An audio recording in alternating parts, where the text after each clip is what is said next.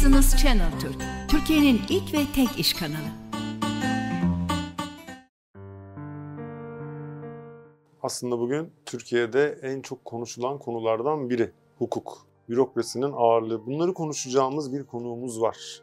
Hem neler yapıyorlar, avukatların çektiği sıkıntılar neler, biraz onları da sormak istiyorum kendisine. Bakalım işler nasıl yürüyor, bürokrasinin bu kadar ağır işlediği bir ülkede ne gibi zorluklar çekiyorlar? Merhaba deyip hemen programımıza başlayalım. Esra Betül Demir konuğumuz. Hoş geldiniz. Merhabalar, hoş buldum. Avukat Esra Betül Demir ben. Adana'da faaliyet gösteriyorum ortaklarımla birlikte.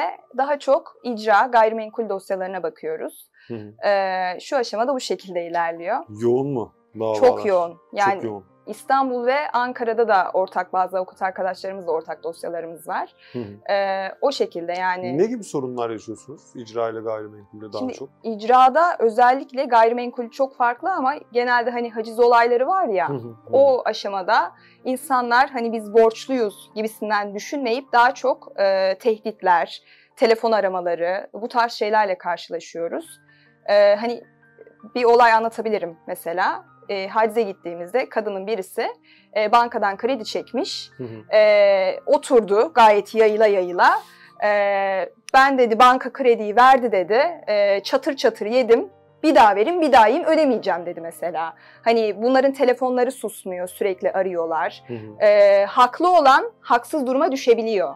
Hani Evet. sonuçta bir mal kaldırma olaylarında falan eskisi kadar olmasa da bu tarz sorunlarla karşılaşıyoruz. Yani o öyle durumlarda ağzımızdan çıkacak sözler çok Evet. önemli değil mi? Kesinlikle çok önemli. Yani herkeste şöyle bir algı var. Krediyi çekeriz, öderiz ama banka hiçbir şey yapamaz. Aynen öyle. Bir daha verin, bir daha yiyeyim parayı diyor yani. O şekilde düşünüyorlar. Peki nedir bu işin gerçeği? İşin gerçeği e, tahsil kabiliyeti yoksa dosyalarda, örnek veriyorum bir dosya alırken zaten kişi çalışmıyorsa, SGK kaydı yoksa, arabası evi yoksa zaten biz o tazminat davasını, tazminattan örnek vereyim hani mahkeme 100 bine de o 1 milyona da tazminata hükmetse kişinin bir geliri yoksa ki zaten ona göre hükmediyor da miktar olarak Hı hı. ee, onu alamadıktan sonra o sadece bir mahkemede kağıt parçası olarak kalıyor. Yani icrada aslında tahsil kabiliyeti dediğimiz şey bu. Hapis cezası yok yani. Hapis cezası yani kanunda şöyle bir şey vardır. Ee, hiç kimse borçlarından dolayı özgürlüğünden alıkonulamaz.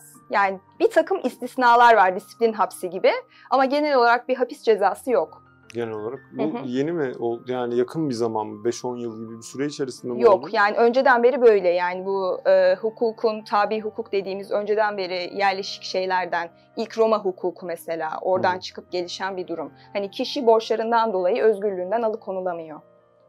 Gayrimenkul sektöründe daha çok nasıl anlaşmazlıklar oluyor? Genelde şöyle şeyler ben Hı hı. çok duyarım. Hı ve hı. birçok kişi duyar. Hı hı. Aynı daireyi, aynı arsayı 5-6 kişiye Evet. birden satmalar gibi durumlar. Kesinlikle. O, o- var mı böyle Var, bir anınız? var mı? gerçekten var. Şöyle, şimdi benim hem müteahhit ve e, müvekkillerim var, hem arsa sahipleri var. Arsa e, kat karşılığı inşaat sözleşmesi diye bir şey var hukukta. Hı hı. Şimdi burada bazı durumlarda müteahhitler genelde işin ehli oldukları için, bildikleri için arsa sahipleri mağdur olabiliyor. Ama tabii bu sadece gördüğümüz kısım. Hani işin içine girdiğimiz zaman şunu diyebiliyoruz. Yani tamam da kardeşim sen bunu yaparken hani Hı. bu şartları okumadın mı? Hani ona dayanarak zaten imza atmışsın. Vatandaş mağdur olunca bize geliyor. Bu aşamada e, gayrimenkul üzerinden mesela e, sözleşmenin fesi ya da dava yoluyla o çok uzun sürüyor o ayrı bir mesele. Onu feshedip yeni bir müteahhitle yeni bir an- anlaşma imzalanıyor. Ama bu tabii çe- e, çevir, e, Çevre ve Şehircilik Bakanlığı'nda falan bitecek bir durum. Hı hı. Bunun da belli şartları var. Yani çok istisnai şeyler. Yani burada genel olarak gayrimenkulden arsa payı karşılığı inşaat sözleşmesine daha çok bakıyoruz. Peki başarılı bir avukatın kıstası nedir? Bence başarılı bir avukatın kıstası ben her zaman okurken de şunu söylüyordum. Şimdi hukuk ve tıp dediğimiz zaman insanlar kimse aile zoruyla geliyor. Evet. Bence bu meslek sürekli zaten e, değişen. Yani Türkiye'de 24 saat içerisinde birçok şey değişiyor. Biz bile zor takip ediyoruz. Sürekli araştırmak. E, araştırırken en önemli kıstas bence bu. Kişinin yapısının biraz uygun olması gerekiyor bu mesleğe. Sahada olmak. Bence avukatlık sahada olmaktır. Ben sizi böyle çok dediğim dedik, çok köşeli, böyle cevval avukatlardan öyle gördüm ama öyle misinizdir Yani genel? şöyle ben hakim savcılık sınavına da girdim. Türkiye 92.si oldum. Ee, orada mülakat Ay, dediğimiz bir olay var. Ee, ama beni tanıyan arkadaşlarım, şu an kendisi de burada hatta, çok yakın arkadaşlarım, benim hiçbir zaman hakim savcı olmamı istemediler. Betül sen avukatlık için yaratılmışsın, doğmuşsun. Bu mesleği yap dediler. Gerçekten de öyleymiş. Hani iyi ki olmamışım diye biliyorum. Ee, mutluyum. Yani, Nedir bu özellik peki? İyi ki avukat ol dedirten özellikleri nedir? Ya ben şeyim, e, iletişim kurmayı, yeni insanlar tanımayı çok seviyorum. Hı. İnsanların hayatına dokunmayı seviyorum. E, avukatlık da bence böyle. Mesela birinde bir bera, beraat kararı aldığı zaman, tutuksuz yargılandığı zaman o insanın gözündeki o ışık, o mutluluk o bana haz veriyor. Yani hayatımın amacını buldum diyebiliyorum. Ya bana zor gelmiyor sahada olmak, koşturmak. Peki çok şikayet edilen bir e, kurumdur. Mahkemeler özellikle çok ağır işlediğini Hı hı. söylerler bürokrasinin. Hı hı. E, size bu çok zorluk yaratıyor mu? Veya çok hı. başka bir avukatlığının serzenişini söyleyeyim. Çok fazla avukatla da konuştuğumuz için onu Hı hı. söyleyeyim. E, biraz hakimler, savcılar artık tecrübesizler Evet, deniyor. maalesef. Sizince e, sizce nedir bu işin zorlukları? Bir avukatın ne gibi zorlukları vardır Ee, Türkiye'de? Türkiye'de yargı hiçbir zaman hızlı işlemedi. Yani şöyle de bir söz var, geç gelen adalet, adalet değildir. Ee, kendi e, mesleğimden örnek vereyim. Bir boşanma davası açtık geçenlerde. 3 ayda ön incelemesi anca yapıldı. Şimdi olağanüstü bir durum var, pandemi süreci. Ama pandemi öncesine bakıyoruz yine hızlı ilerlemiyordu. Ee, ve benim yaşadığım ve birçok meslektaşımın yaşadığı adliyelerde 10 saat ona duruşma günü verildiyse bunu her yerde de anlatıyorum, söylüyorum zaten. Onda hakim bey, hakime hanım olmuyor, geç geliyor, çayını içiyor, kahvesini içiyor. Durum aslında şu, e, şimdi bizim işimiz sadece o mahkemede değil, benim 5 dakika sonra başka mahkemede de duruşmam olabiliyor. Hı. Ama e, hakimlerin, savcıların işi kürsüde olmak. Benim tek işim o değil ama biz bu konuda biraz şey yapabiliyoruz.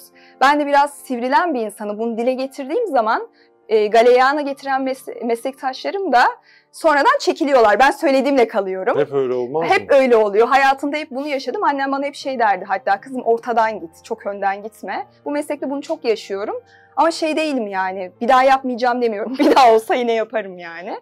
Bu konuda sıkıntı yaşıyoruz. Yani duruşmaları beklemek, adaletin geç Yani işlemesi. Biraz da çalışan memurların yüzünden Evet. diyorsunuz o gecikmeler yaşanıyor değil mi? Her Kesinlikle. zaman zaten özel sektörle devlet memuru arasındaki çatışma olur. Kesinlikle öyle. İcra dairelerine hiç değinmek istemiyorum zaten. Telefonla ulaşamıyoruz. Bir anımı paylaşmak istiyorum. Hı hı. Arıyorum açmıyorlar. Artık dayanamadım gittim icraya. Ee, dedim oradayım konuşuyorum ama onu aradığımın farkına değil. Arkadaş hat- hatta tanıdık. Seni arıyorum açmıyorsun gözümün önünde meşgule aldın dedim. Ya sen miydin dedi biz telefonlara bakmıyoruz dedi. Ama sizin işiniz işinizi yapıp telefona bakmak zaten.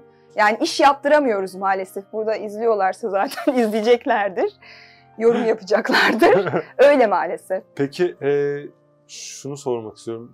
Büyük bir il miydi bu? Büyük, kalabalık bir adliye mi? Mesela ben e, evet İstanbul'da hı.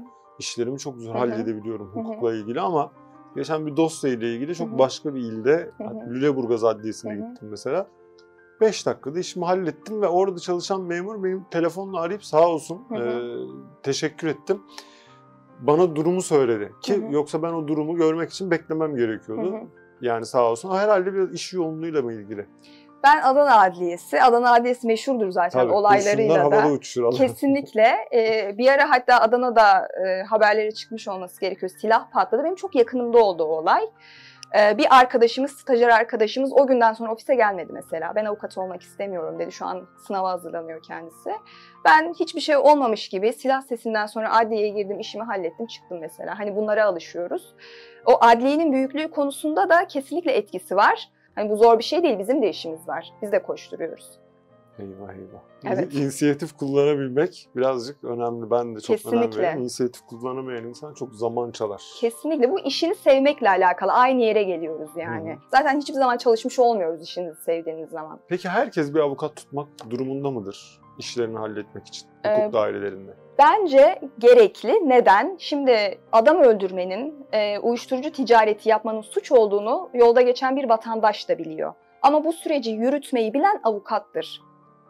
Yani e, bazı davalarda süre var. Süre kaçtığı zaman hak kaybına uğruyoruz. Bir günden hakkını arayamıyorsun. Ya bizde şöyle bir şey var bir de. e, usul esastan önce gelir. Sen haklı olabilirsin ama bir ay içerisinde, 30 gün içerisinde açılması gereken bir davayı açmadıysan haklılığın dinlenmiyor mahkeme kanalında. O yüzden bence herkes bir hukuki yardımdan, avukattan yararlanmalı diye düşünüyorum. Yani bir iş yap, biz de genelde e, iş yapıp bilip her şey Arap saçına dönünce avukatlara Evet, başvuruyor. evet. Aslında en baştan yapsalar Evet, hiçbir sıkıntı yaşamazlar. birazcık şey oluyor ya müvekkiller arasında. Ya ayıp olur şimdi bir avukata soralım dersem karşı taraf. Özellikle ticari davalarda, Evet, sözleşmelerde. evet, evet, evet. Aslında e, sonradan daha büyük ayıplar çıkıyor ortaya değil mi? Kesinlikle vatandaş mağdur oluyor. Bir de bizim Türkiye'de şu var, benim de başıma geliyor. Ee, çok küçük bir hizmet alacağız ya, sözleşme imzalayacağız. Okuduğumuz zaman böyle kötü bakıyorlar. Hani bana Evet. güvenmiyor musun? Neden güveneyim? Bu bir iş. Yani sözleşmeyi okuduğumuz zaman Türkiye'de neden okuyorsun? Hani yani okumadan imza atmamızı bekliyorlar ama böyle bir dünya yok. Hani böyle bir şey var bizim ülkemizde maalesef. Hani Evet. yurt dışında böyle değil mesela. Bu Evet. açıdan sıkıntı yaşıyoruz ama o yüzden geniş işlem koşullarını bence herkes okusun. Çünkü küçük puntolarla özellikle kredi sözleşmelerinde e, bazı yükümlülükler almış oluyor vatandaşlar. Evet. Araya sıkıştırıyorlar o cümleleri. Son zamanlar hep e, ekstradan şeyler de yazdırmaya başlıyorlar. Evet. Hazır çünkü krediyi de vermeye, almaya gitmişsiniz oraya. Evet. Mecbursunuz ne Evet. söylenirse yapmaya. Yani Evet. o yüzden de e, vatandaş mağdur oluyor. Çok mağdur oluyorlar. Allah yardımcısı olsun herkese Evet. özellikle böyle bir dönemde. Peki Evet. son olarak ne söylemek istersiniz? Son olarak ne söylemek isterim? Ee, ben e, bence şuna inanıyorum. Ee, bir yerde okumuştum. Bilimsel olarak böyleymiş. İnsanlar küçükken e, hani böyle evcilik falan oynardık ya öğretmencilik, doktorculuk. E, hangi mesleği daha çok oynuyorsa ya bence e, onu yapmalı. Yani kafasına koymalı ve o yolda ilerlemeli. Neden? Çünkü eğer onu yapmadığı zaman 40 yaşında olur, 50 yaşında olur, ileriki yaşlarda o onun içinde beliriyor ya çok geç oluyor ki bence hiçbir şey için geç değildir ama onun pişmanlığı çok zor. O yüzden e, aileleri e, özellikle üniversite seçimlerinde ne söylüyorsa, ne yapıyorsa ben hayattan ne istiyorum, ne bekliyorum bu soruyu sorsunlar. Kimisi ben memur olayım, belli bir maaşım olsun diyor. Tamam sıkıntı yok o şekilde ilerleyebilir ama bazı insanlarda gerçekten ticari zeka fazla oluyor. KPSS'ye gireyim, bunu yapayım değil de büyük hedefleri oluyor. Bence kimseyi dinlemesinler, hayallerin peşinden gitsinler. Ya çok klişe ama gerçekten bunun faydasını görecekler. Evet böyle olmalı.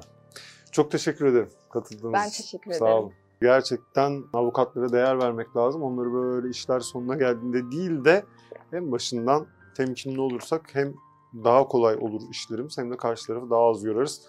Kendinize çok iyi bakın. Başka konuklarımızla tekrar sizlerleyiz.